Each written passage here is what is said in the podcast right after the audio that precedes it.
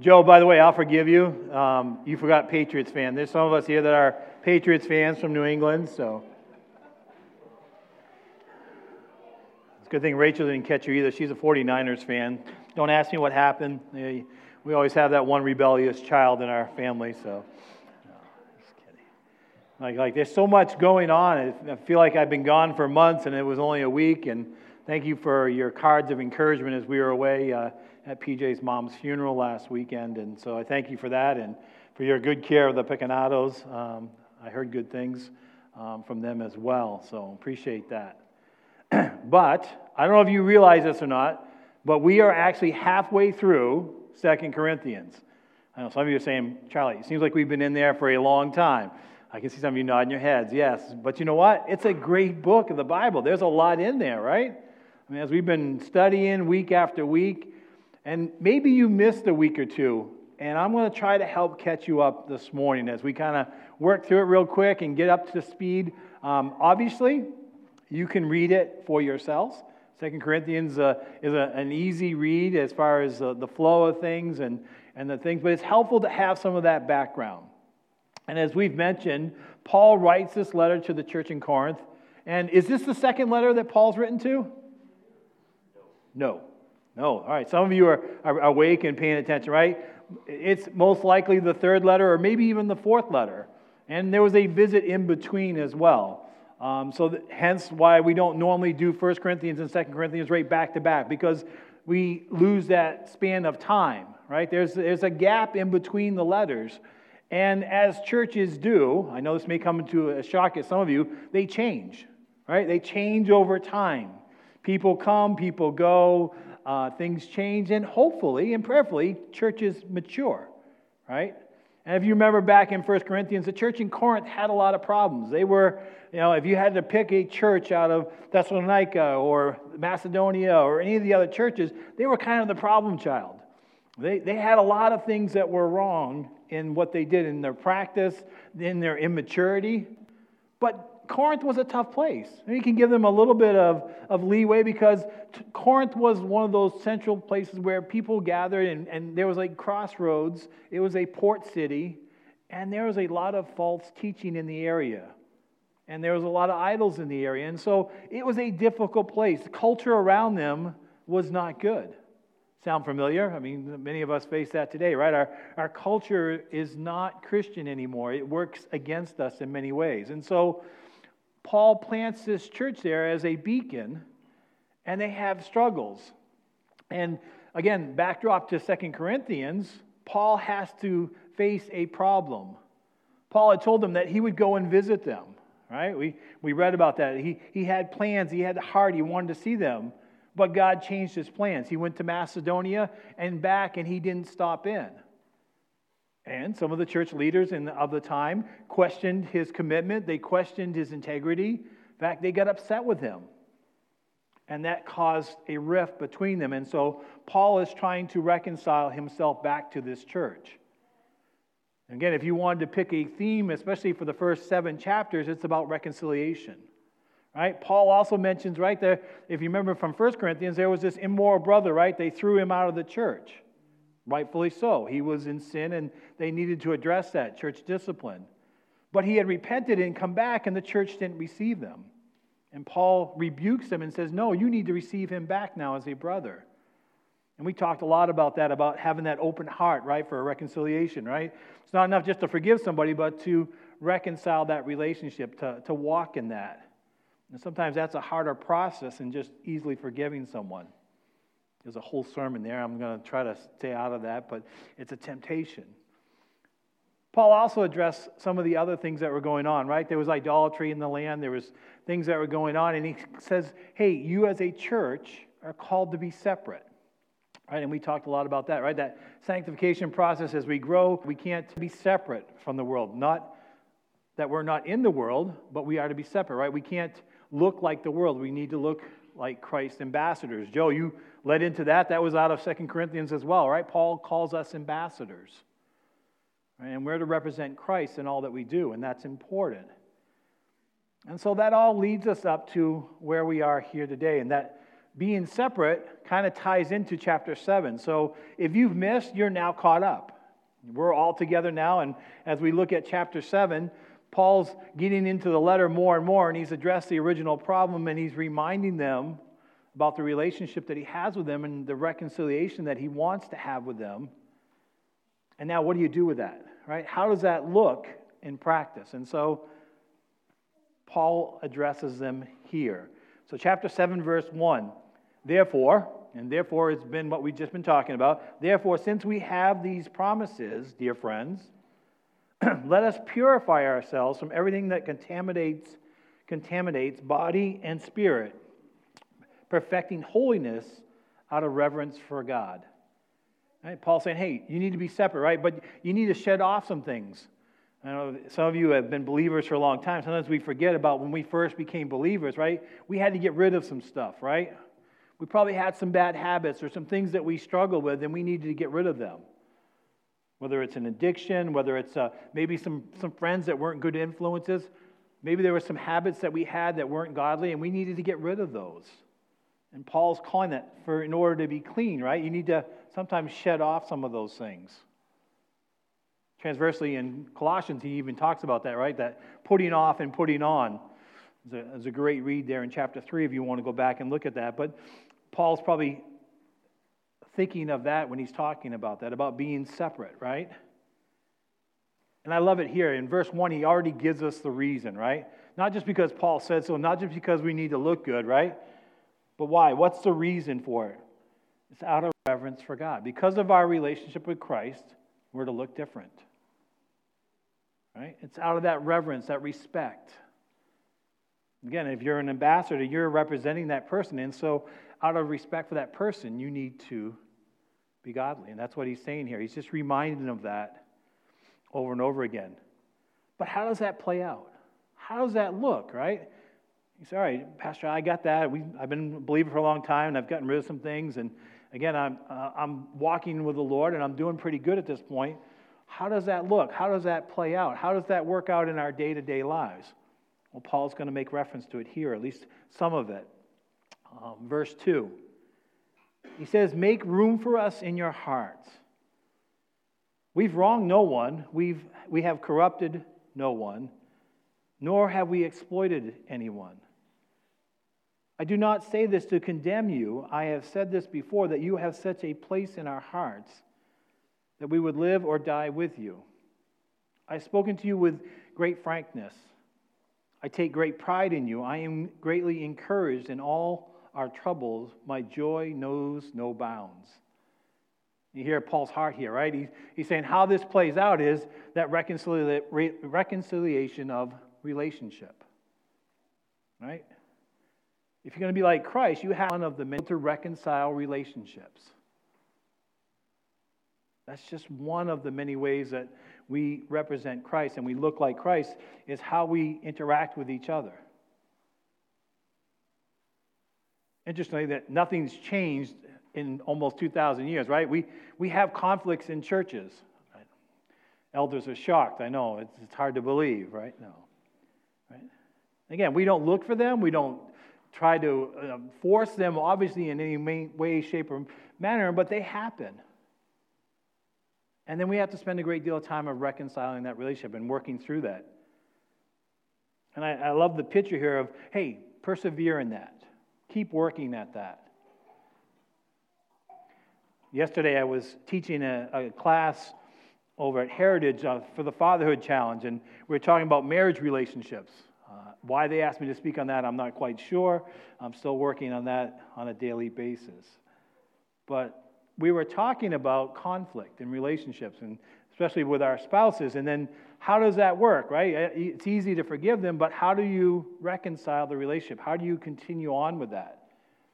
And it was interesting. We spent quite a bit of time, and we actually were talking about love languages. And again, I don't want to go down that whole path, but that is part of it of being married is reconciling that relationship and keeping it on short accounts closing that circle from the time that one upsets the other till you're reconciled and things go forward we also talked about love and what that looks like but paul wants to reconcile with this church You can see that in his heart. And he says, Hey, I've spoken directly to you, but he's done it out of love and care.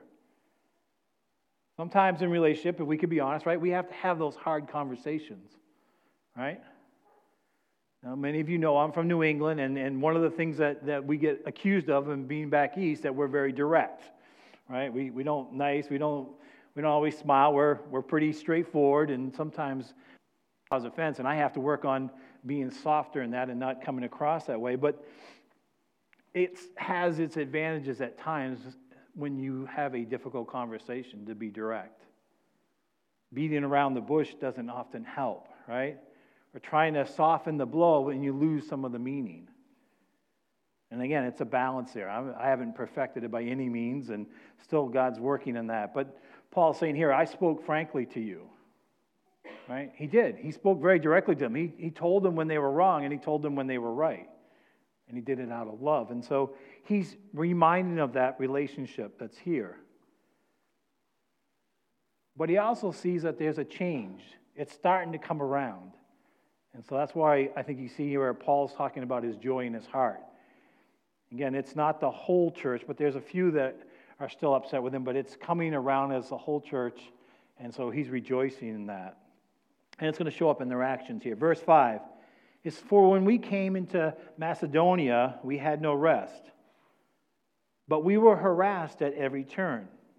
Conflicts on the outside, fears within. Man, talk about a relatable verse, huh? Right? Have you ever had that? Conflicts on the outside, fear inside, right? We try to put up a good front sometimes, right? But if we are honest, we, we have fears, we have concerns. We're, we're a mess on the inside, right? You know, we, we can weather the storm sometimes, but if we're honest with ourselves, we, we have some doubt, we have some fear, and we struggle with that. And Paul's saying that's how it was in Macedonia. It was a struggle.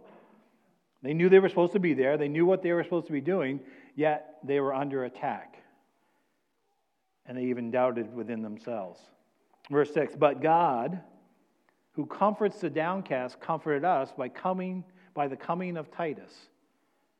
And not only by his comfort, his coming, but also by the comfort you had given him.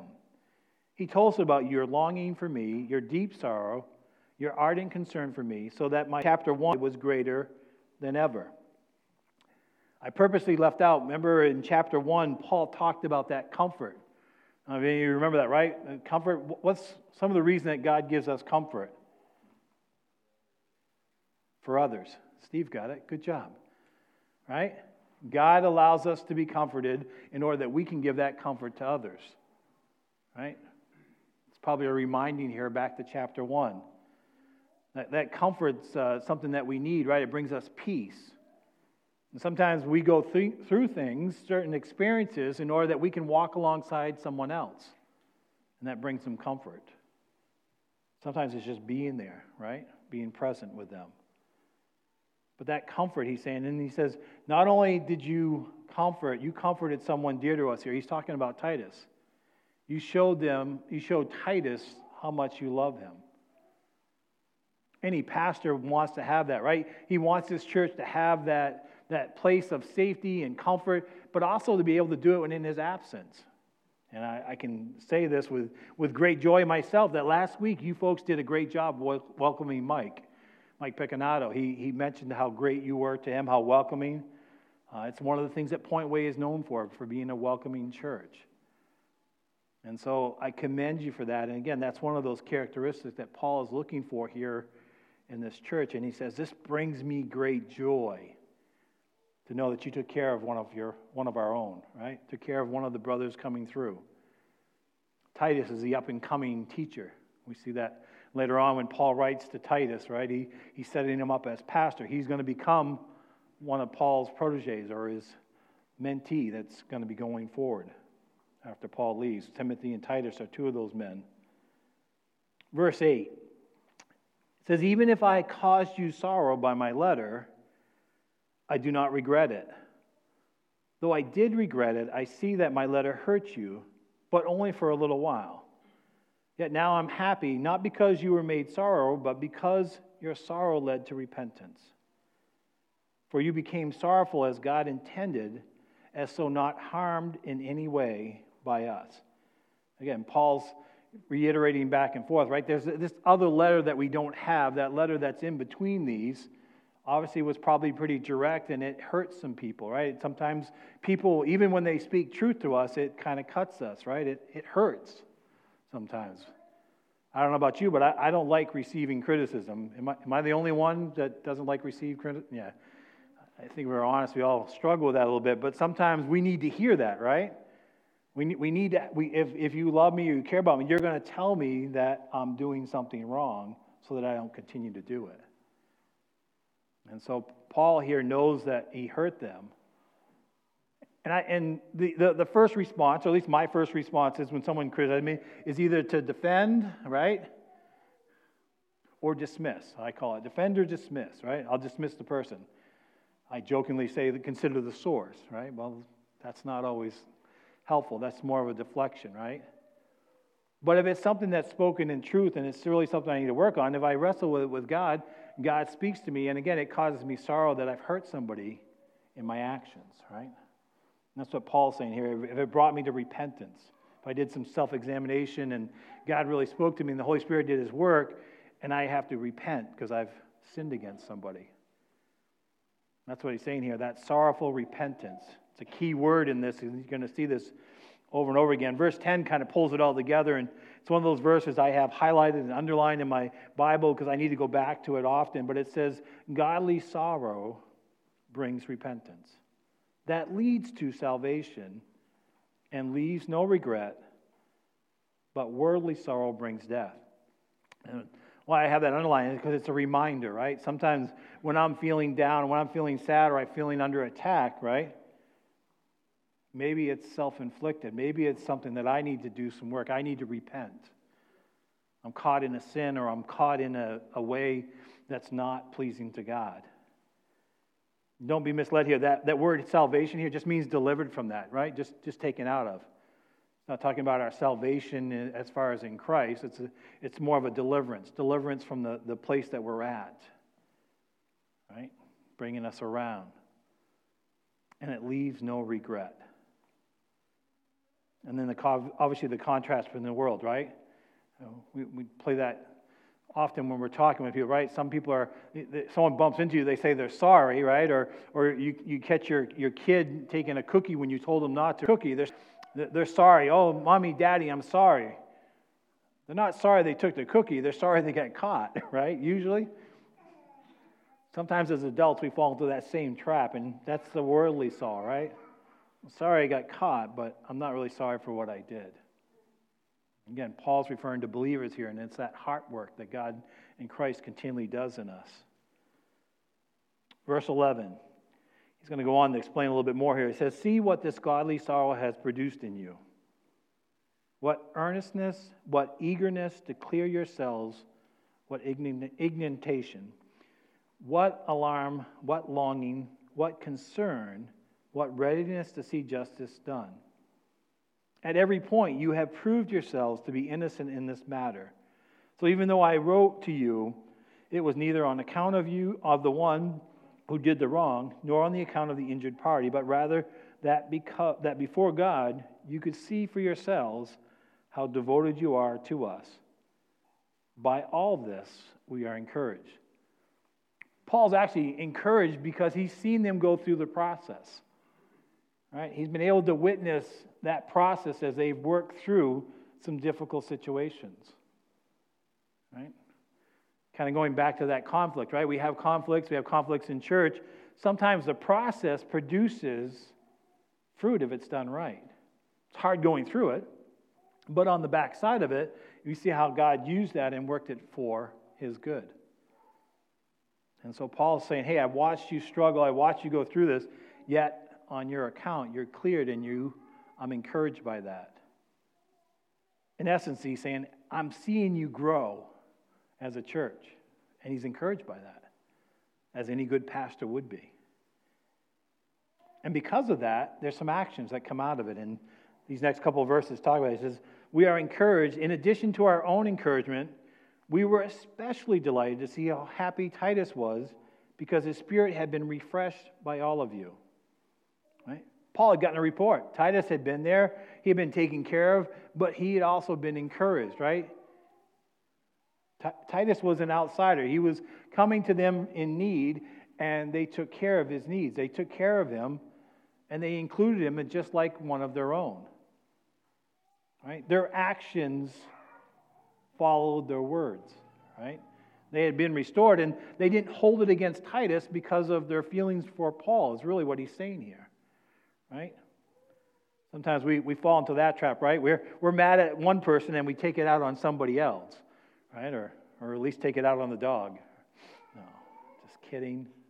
Not for abusing dogs. But we do sometimes, right? The cat people are laughing, like, yeah, go ahead, the dog, we don't care. No. Right? But, but don't we do that sometimes? We, we, we blame or we want to blame somebody else. Or, and again, we're really mad at them, but we'll, we'll take it out on somebody else or something that we know that we can do. And um, I often caution dads when they come home from work, you got to be careful, right? You may have had a bad day at work, but you better not take it out on your wife or it'll not go well with you. Happy wife, happy life. A lot of you guys just got that. Some of you are chuckling, right?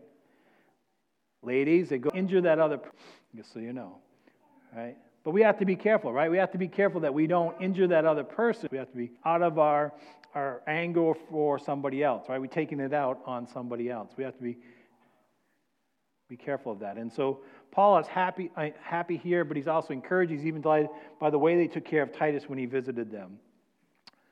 Better get going before I get in trouble here much more.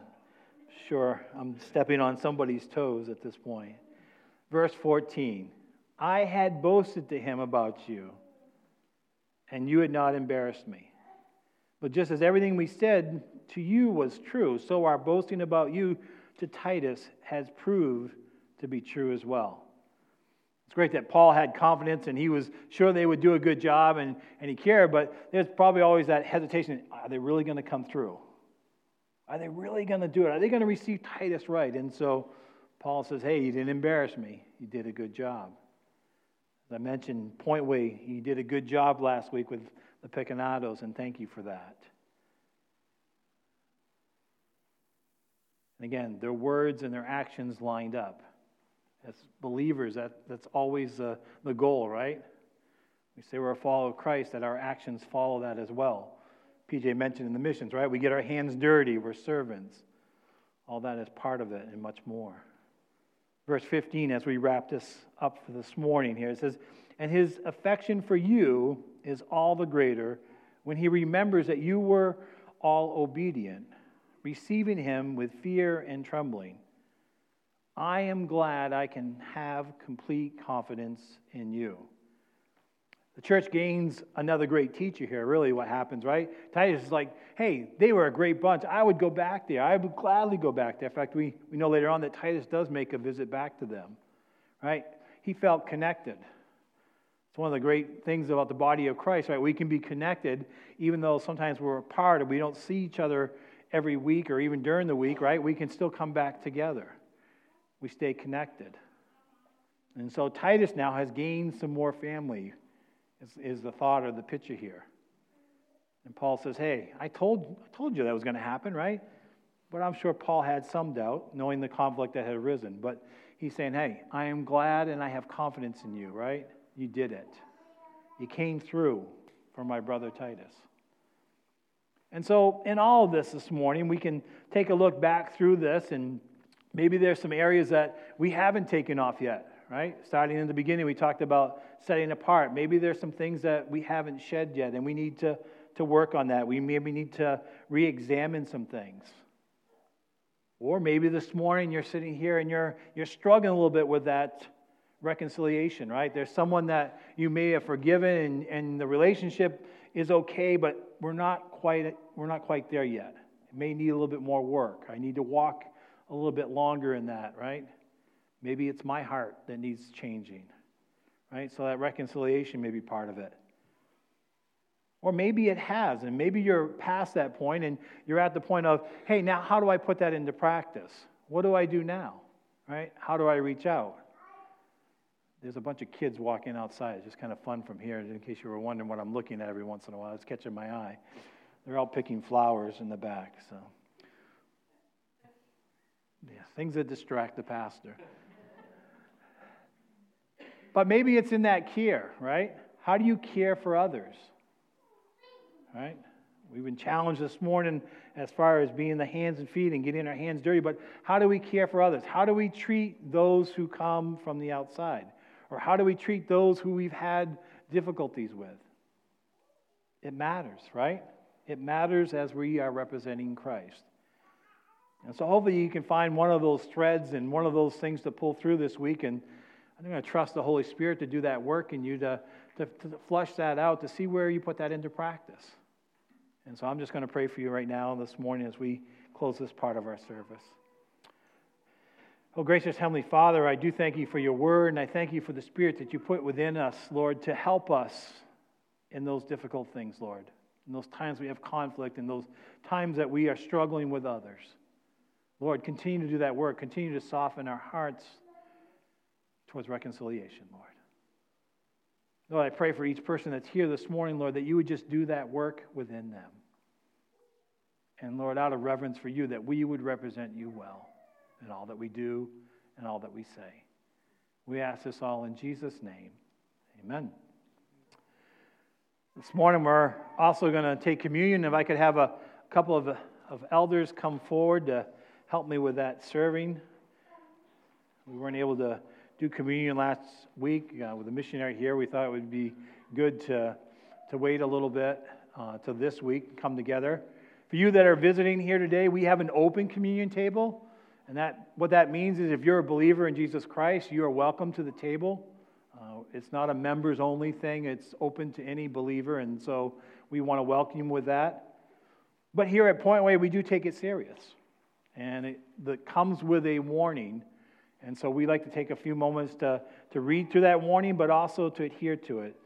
Scripture tells us, it says, So whenever you eat or drink of the cup of the Lord in an unworthy manner, you'll be guilty of sinning against the body and the blood of the Lord. It says, Everyone ought to examine themselves before they eat of the bread or drink from the cup. For those who eat and drink without discerning the body of Christ eat and drink judgment on themselves. And what we like to do here at Point Way is just take a few moments, right where you're at, just bow your head, just between you and the Lord, and just give you a few moments to make sure that you're in the right relationship with Christ and that you recognize what we're about to do.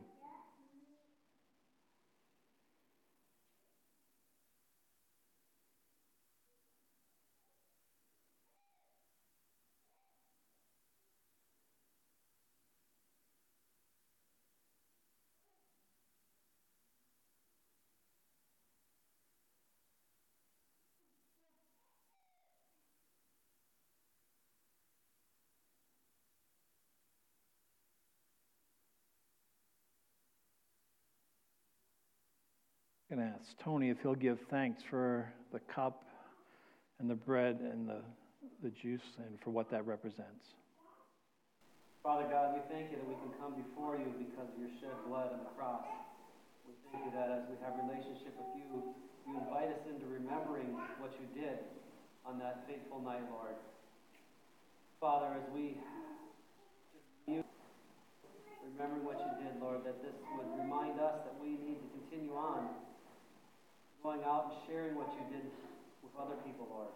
Your presence, your love. In the holy name we pray. Amen.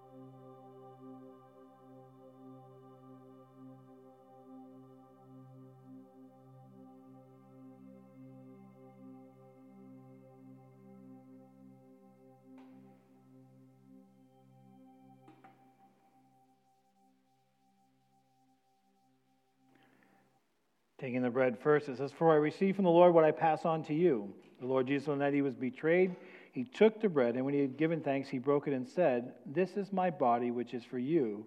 Do this in remembrance of me.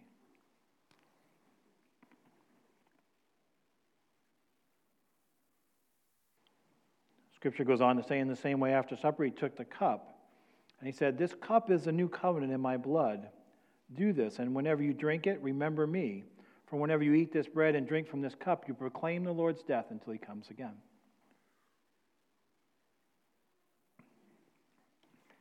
I'm going to ask the worship team to come up, and as we also are reminded this morning, there's still cups left, and there's still seats empty next to you here this morning. And it's a reminder for us as believers that we need to share the good news, share what Christ has done in our lives with those around us. And so may we take that as a challenge this week to share with someone this week the good news and of the new covenant that we have and that we partake of. Thank you.